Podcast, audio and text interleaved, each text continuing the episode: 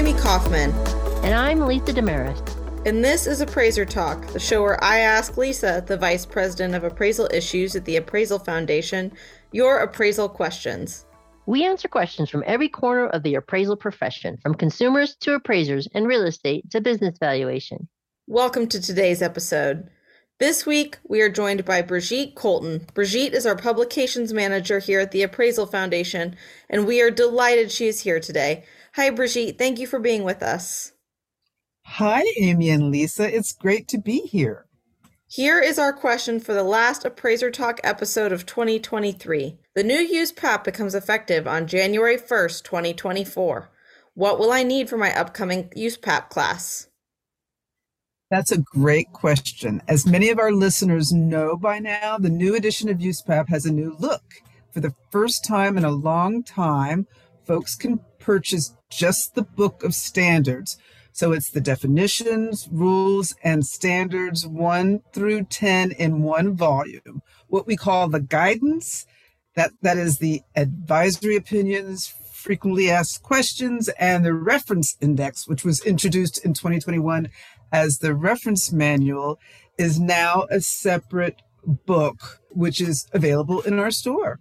And for our listeners, you can find all of these at appraisalfoundation.org in both print and electronic formats.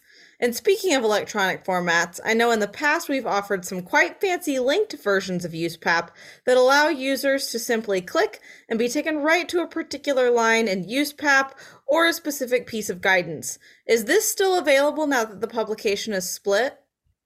Yes, it is. Our online store offers an electronic linked version of both books for purchase. That is my personal favorite version of USPAP and the uh, guidance. I love having it in print too, but it is so nice to be able to just click and flip to each specific part of USPAP and to the guidance as I need.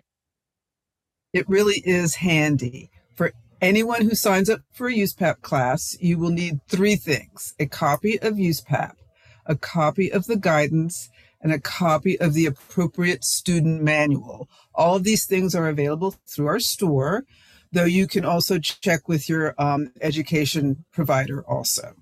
And one more time, if you go to appraisalfoundation.org and you click on store, you can find all of this and much more.